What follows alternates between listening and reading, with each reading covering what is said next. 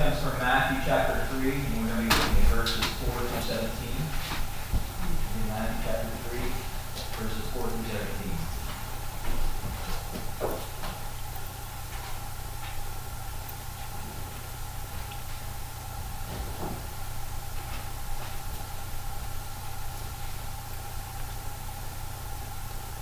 Now John wore a garment of camel's hair and a leather belt around his waist, and his food was locusts and wild honey. Then Jerusalem and all Judea and all the region about the Jordan were going out to him, and they were baptized by him in the river Jordan, confessing their sins. But when he saw many of the Pharisees and Sadducees coming to his baptism, he said to them, You brood of vipers, who warned you to flee from the wrath to come? Bear fruit in keeping with repentance. And do not presume to say to yourselves, We have Abraham as our father. For I tell you, God is able from these stones to raise up children for Abraham. Even now the axe is laid to the root of the trees. Every tree, therefore, that does not bear good fruit is cut down and thrown into the fire. I baptize you with water for repentance, but he who is coming after me is mightier than I, whose sandals I am not worthy to carry. He will baptize you with the Holy Spirit and with fire. His winnowing fork is in his hand, and he will clear the threshing floor and gather his wheat uh, into the barn, but the chaff he will burn with unquenchable fire. Then Jesus came from Galilee to the, to the Jordan to John to be baptized in. John would have prevented him, saying, I need to be baptized by you, and do you come to me? But Jesus answered him, Let it be so now, for it is thus fitting for us to fulfill all righteousness. Then he consented. And when Jesus was baptized, immediately he went up from the water, and behold, the heavens were opened to him, and he saw the Spirit of God descending like a dove, and coming to rest on him. And behold, a voice from heaven said, This is my beloved Son, with whom I am well pleased.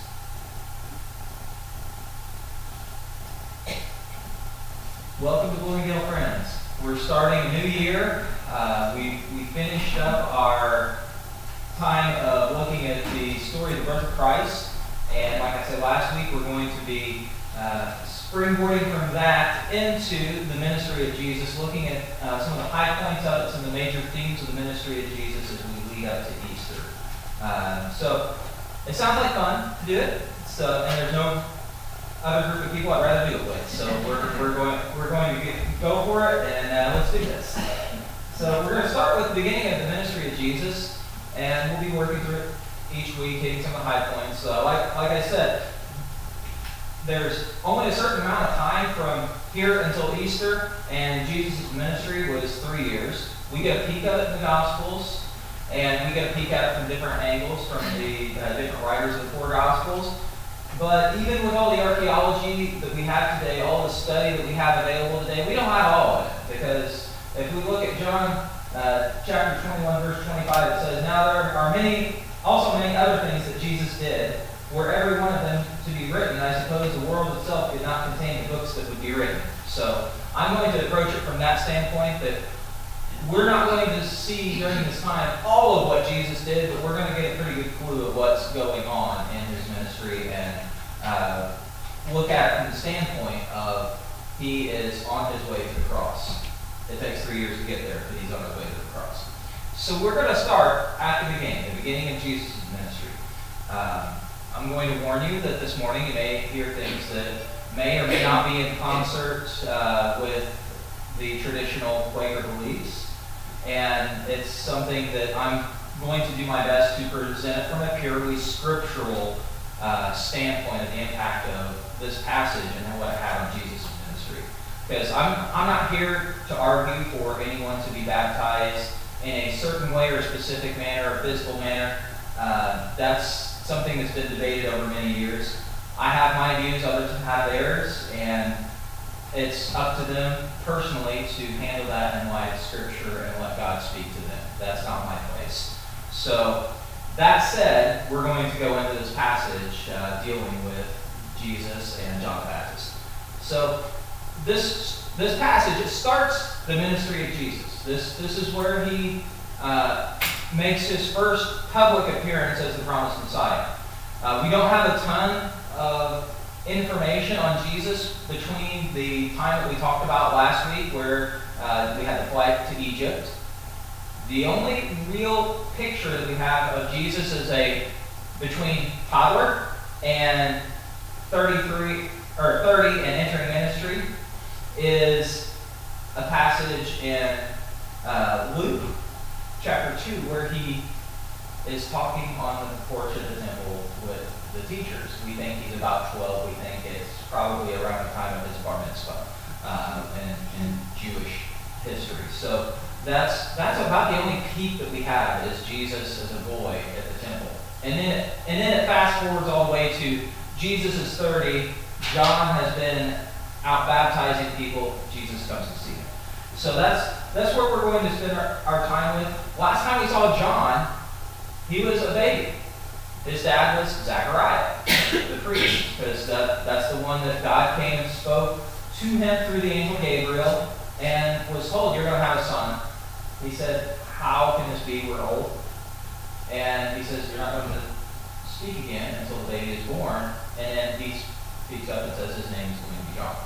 So that's that's where that's where we're at. We know that uh, that John's mother was Elizabeth, the cousin of Mary. So there there is there is a little bit of history there. But outside of that, we don't know a ton about John until uh, we see him as an adult uh, in in this passage. So many church historians think that John was influenced by a group of Jewish religious leaders called the Essenes. Uh, we don't see much of any about them in the New Testament. There were three major groups of Jewish leaders in, in that time period, in the time that Jesus walked the earth. There were the Pharisees and Sadducees, which we see in this passage, and we'll see a lot of them uh, in the New Testament. But nobody really talks about the Essenes. Now, what they were is they were a group of uh, religious leaders that they withdrew from public life. They uh, they had more of a monk-like existence, and we're gonna we're gonna find out how that how that plays into this. But their major settlement was a city called Qumran on the west bank of the Dead Sea.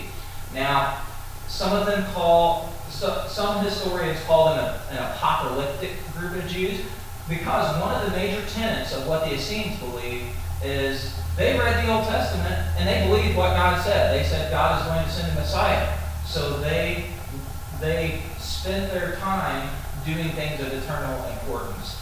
They uh, did not do some of the ancillary things that the Pharisees and Sadducees did. They did not get involved in politics. They, they studied the scriptures uh, they tried to stay as clean as they could in light of the New Testament or Old Testament law, and they prayed for the Messiah to come. So this is how we're going to see this influence here. Now, Qumran, maybe you would know of that because of a group of scrolls that were found called the Dead Sea Scrolls. Those were found near the location of Qumran uh, in some caves near, near the Dead Sea uh, in 1947 by a shepherd boy. Some of us know the story. He was, he was out watching his goats or sheep, and he, he throws a rock into a cave, and he hears it bounce around. He throws another rock into the cave, and then he hears something break. So he goes to investigate, and then he finds all these jars, and inside the jars were scrolls. Now, uh, what those scrolls were, many historians and archaeologists agree that those were those were writings of the Essenes, preserving scripture because every, there were no copy machines then, so everything had to be handwritten. They were scrolls preserved and stored there for safekeeping by uh, this group of Jews. Now, they were first century and AD and before, but we see as they have taken these scrolls, they're even still translating them today, all these years later. There were that many. It's, it's crazy. But as they're translating things, they're seeing what we have matches what they have. So it even gives further credence to the translations we have of the Old Testament are very accurate and very correct. Uh, that God's word preserved. So many of people that that talk about John the Baptist, they're historians, they believe that he was at least influenced by the Essenes, that he was not a member of that group of Jews. And we, we see that because there was a there seemed to be a relation between the ritual washings of the Jews, which that's something we go back through the Old Testament. You read the book of Leviticus, you will see lots of instances of if you do this, you need to wash this way. If you do that, you need to sacrifice and wash this way. The Essenes were very, very um, into that practice. They they practiced ritual washings as the, as the Old Testament prescribed. Now, they think that maybe John's diet, uh, the locust and honey, and we'll talk about that in a, in a minute, and his type of dress, the camel hair, came from his influence from the Essenes because they practiced a very simple, a very monk-like existence. So, the other thing about this is the area where John was baptizing people. The commonly agreed upon area where John was baptizing, where Jesus was baptized, is north of the mouth of the Dead Sea along the Jordan River. Qumran was on the west bank of the Dead Sea, south of the mouth of the Jordan River, about a half a day to a day's walk, depending on the terrain and which route he took. So it was it was not if he was one of the Essenes, if he had spent time at Qumran and left that to go baptize people and herald the Messiah, that would have been in line with him having that influence. So, now, like the Bible tells us, John's diet was locusts and wild honey. I am not sure that you would want to have Sunday dinner with him. I, I, I, I, would beg out. So, uh, the wild honey may not have been so bad once you got it. You know, getting stung by bees is not fun. Um, but the locusts don't really sound appetizing. And there, there's some, some people, uh, like John Gill in his commentary, he points out that people try to say, well, locust was a name for this, or locust, what they really meant was this. Well, here's what John Gill says. By the locust, some have thought are meant a sort of fish called crabs, which John found upon the banks of the Jordan and lived upon. Others, a sort of wild fruit, where the tops of trees and plants that he found in the wilderness and fed on, are designed. But the truth is, these were a sort of creatures called locusts, and which by ceremonial law were lawful to be eaten. See Leviticus 11:22. So this means, you know, the, the oversized grasshopper locust is what he, he's talking about. And it was something that was eaten in the Middle East at that time. There are even some that, up into our time period, that will still do that, and depends on how you cook it. No thank you for me. It's great for them if they want to do it, but no thank you for me. But this goes back to the Essenes were very, they, they were not lording over people with the law like the Pharisees and Sadducees were. They were trying to keep it themselves. And they would have seen this, this diet as being okay as far as a way to exist, and it was within what could be eaten within the Jewish law. So, John is a very interesting fellow. Um, another thing we have to look into is that John himself was a fulfillment of prophecy. Because if you look at uh, Isaiah verse uh, Isaiah chapter 40, verse 5, it says, A voice cries in the wilderness, Prepare the way of the Lord, make straight in the desert a way for. Every valley should be lifted up, every mountain and every hill made low. The uneven ground shall become level, and the rough places a plain. And the glory of the Lord shall be revealed, and all flesh shall, shall see it together, for the mouth of the Lord has spoken. John also fulfills Malachi 3, verse 1. Behold, I send my messenger, and he will prepare the way before me. And the Lord whom you seek will suddenly come to his temple, and the messenger of the covenant in whom you delight. Behold, he is coming, says the Lord of hosts. I said it before, I'll say it again. God has a plan. God plays the long game. He puts people where he wants them to be at the time that they need to be there. John is an example of this like I mentioned during the time of Jesus being born, certain things had to be in place in order for John and in order for Jesus to do what they did. And in order for Jesus to be declared as the Messiah, in order for Jesus to fulfill the prophecy of being the Messiah, like the two passages here say, there had to be someone to prepare the way. There had to be a messenger. And that messenger was John. John was a Jew. And he was raised in Jewish customs. Jesus was a Jew. Jesus was raised in Jewish customs. A lot of people think that John was at least influenced by the Essenes, if not one of them, as opposed to the Pharisees or Sadducees. Um, but in his commentary, Barnes takes a little bit of a different look at John's baptism. This, this is something that we, we can all look at and we can all, all think about.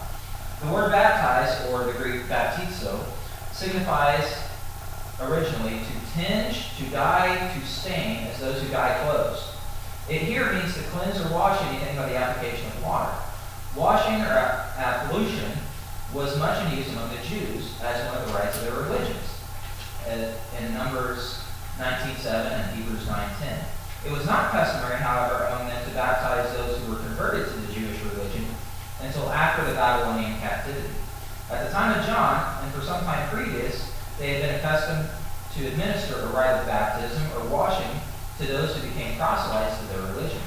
That is, to those who were converted from being Gentiles. This was done to signify they had renounced the errors in the worship of the pagans, and as significant they were becoming pure by embracing a new religion.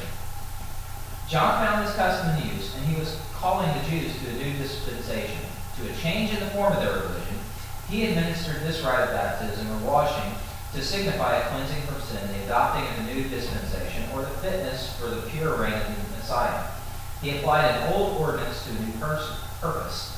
As it was used by him, it was a significant rite or a ceremony intended to denote the putting away of impurity and a purpose to be pure in heart and life.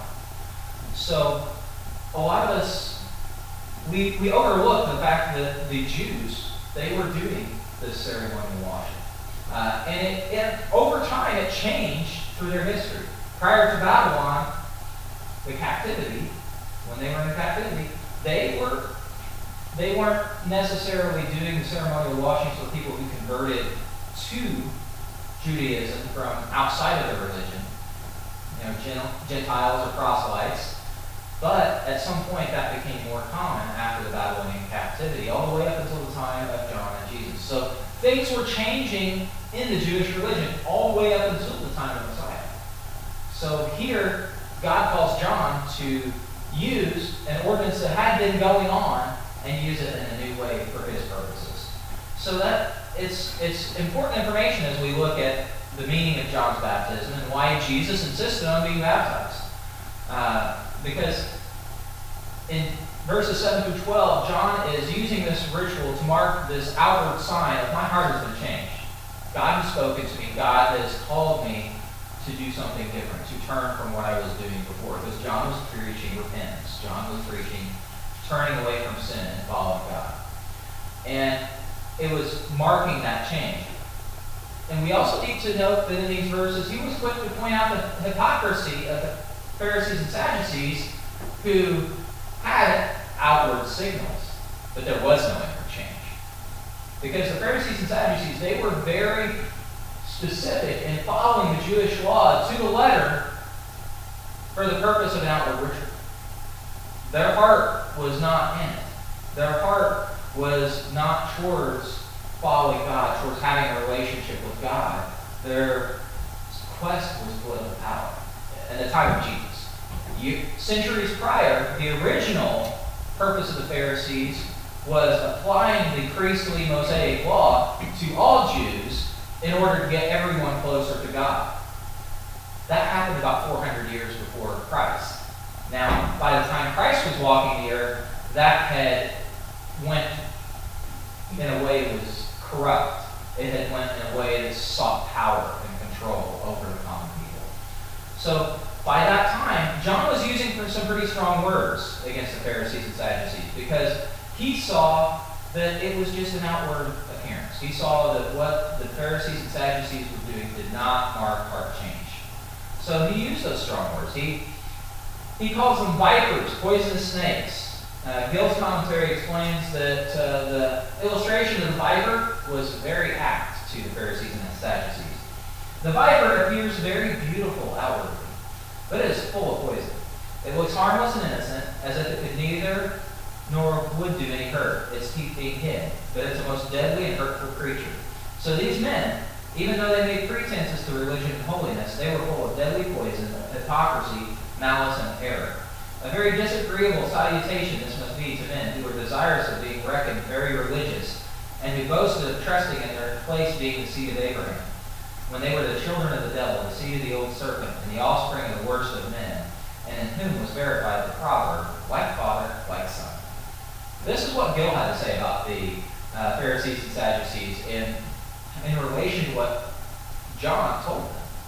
Uh, Peter Pett, in his commentary, he points out that the reason that the Pharisees and Sadducees were there wasn't to come necessarily come and be baptized themselves. They not them having a change of heart, but they had heard the rumblings. They knew the people were going out there. They wanted to find out what was going on.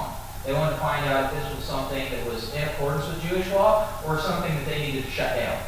As, and the Sanhedrin, who was a council of 72 members, typically it was some mix of the Pharisees and Sadducees. They could shut that sort of thing down in a way. They could make things very difficult for John, and later they did. But it was it was something that they they could approve or disapprove of what was going on and carry a lot of weight in their political situation. Now, regardless of whether they were there to approve or disapprove, John was not there for their benefit. He was not there for the Pharisees or the Sadducees. He was there for the people whose would be known as commoners, the regular people, the people whose hearts were soft and ready to hear from God. They were people that were ready for a new thing. They had seen what religion in its form without that relationship with God brought. The Pharisees and the Sadducees were a prime example of that. An illustration was right there. Now, John's message was new, that the Messiah was near, that the Messiah was coming.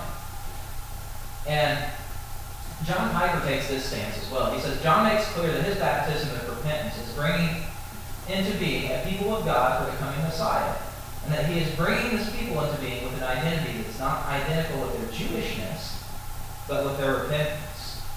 Because the Pharisees and Sadducees, their identity was within their ability to follow the Jewish law. What John was preaching was that the people needed to repent and rely on God because it was not anything they could do. Now, there's an important distinction in the message that John preached. It was one of repentance. And if you define repentance, it's not a, I'm sorry I got caught. It's a, I'm sorry and I'm going to do it differently. Uh, Brian Bell's commentary says repentance is that they would have a change of mind, a change of attitude that translates to a change of action or a change of life. So that's what John was preaching and, and preaching repentance. So now that we have a background of what of what John's message was and why John was there and why it was important that John was there, where we see a sentence in the in the gospel uh, in verse 13 that says basically, and then Jesus shows up. We're going to see that a lot in the next few weeks as as we go through the ministry of Jesus. We're going to see something go on and then we see, and then Jesus shows up. Because those few words make all the difference. They make all the difference in the Bible. You know, it, it really divides the Bible in two. You have people seeking forgiveness that cannot save themselves all through the Old Testament, and then Jesus shows up. We're going to see that as, as we go through the ministry of Jesus. Uh, Gill's commentary suggests that John had been preaching and baptizing in that area for several months before Jesus uh, shows up. And he that he was there to prepare the way, to fulfill Scripture, uh, to fulfill prophecy. We don't know how long it was, but we know that there was a period of time. That's good enough for me, that he was there to prepare the way to fulfill his prophecy. Our next question is, why would Jesus be baptized? Because we see that as soon as Jesus is there, John says, Why are you here to be baptized by me? I should be baptized by you. And he says, I'm not even worthy to untie the sandals. Now, that, that is a cultural cue. That is something, untying the sandals, washing the feet, that was reserved for the absolute lowest of the low servant in the household. And John is saying, I'm not even worthy to untie his sandals and wash his feet. Because he is the Messiah, he is the promised one, he is the one that who I'm telling. Now, notice that Jesus doesn't say, I need to be baptized because I'm repenting, because He was born without sin, lived without sin. So there would be no sin to repent of. But he says, I need to be baptized to fulfill all righteousness. Uh, Peter Pett's commentary, he points out that the reason for Jesus being there is first to recognize that John is doing the work of God. And second, that he is the Messiah. Peter Pett says this Jesus travels to, from Galilee, where John is preaching, to the Jordan in order to be baptized in. This was an act of deliberate and determined choice. By Jesus, by it, Jesus demonstrated he thoroughly approved of the ministry of John and saw it as the work of God on behalf of Israel. It was the picture of what God was about to do in Israel and wanted to indicate that he was at one with his people in it. Being baptized by John was the right thing for all men to do, and therefore it was necessary for him to be a part of it. For he must demonstrate that he was fully a man among men and at one with all who sought righteousness. And we'll also note that when Jesus shows up, Jesus gets an entirely different reception than the Pharisees and Sadducees, doesn't he? You see that John recognizes and sees that Christ is the promised Messiah. Clarke's commentary points out that Jesus being baptized was part of his taking the role of our promised high priest because it says that the Messiah was going to be our high priest, our link between man and God. Uh, Clarke says our Lord represented the high priest and was to be the high priest over the house of God. Now, as the high priest was initiated into his office by washing and anointing, so must Christ. And hence he was baptized, washed, and anointed by the Holy Ghost. Thus he fulfilled the religious ordinance of this initiation into the office of high priest and was prepared to make an atonement for the sin of mankind. Here we go back to Jesus taking a Jewish ordinance of washing and anointing that signified a high priest was ready, a new high priest was ready to serve on behalf of the people, and Jesus was the. So it's taking what God had ordained before, extending it and using it for a purpose as part of God's own will. And it tells us that the baptism of Jesus was another step in God's plan of redeeming people that needed a Savior. It was a fulfillment of Old Testament promises. Uh, we see in verse 17 that Jesus was baptized, and a very important part of this, he receives the approval of God the Father. Uh, because we see, like in Clarke's commentary, it says that the three distinct persons of the Trinity are here. The word Trinity never occurs in the New Testament era. It's a doctrine that is laid out clear as day that the actual word Trinity is never used in the New Testament. But here's one of the places you can point to and say, yes, the Trinity is a proper doctrine. Here it is. Because you have Jesus the Son. You have the Holy Spirit descending as a dove. And you have the Father speaking, saying, This is my Son in whom I'm pleased. So you have all three parts of the Trinity right then, right there. And there's, there's been a lot of debate over the centuries that we're not going to solve this morning. But there's been a lot of debate over, you know, did it actually look exactly like a dove? It says as a dove. And who actually heard the Father speaking? Was it Jesus and John? Was it the whole crowd? You know, what? Who heard? Now, enough people heard for it to be recorded in the Scripture, and we have it today in the Scriptures. That's good enough for me. We know that this took place. God said it, therefore it happened. Um, so this argument if you can get hung up on those details, it can take away from the whole situation. Because ultimately, it's recorded in Scripture, we have it. And we see that this is a public declaration because John makes the declaration that Jesus is the Messiah. God makes the declaration that Jesus is the Messiah. So it's there. The public declaration is there. Uh, there are many who will say that Jesus never declares himself as the Messiah. Look at Matthew chapter 3 and on the other place. That's what this passage is about.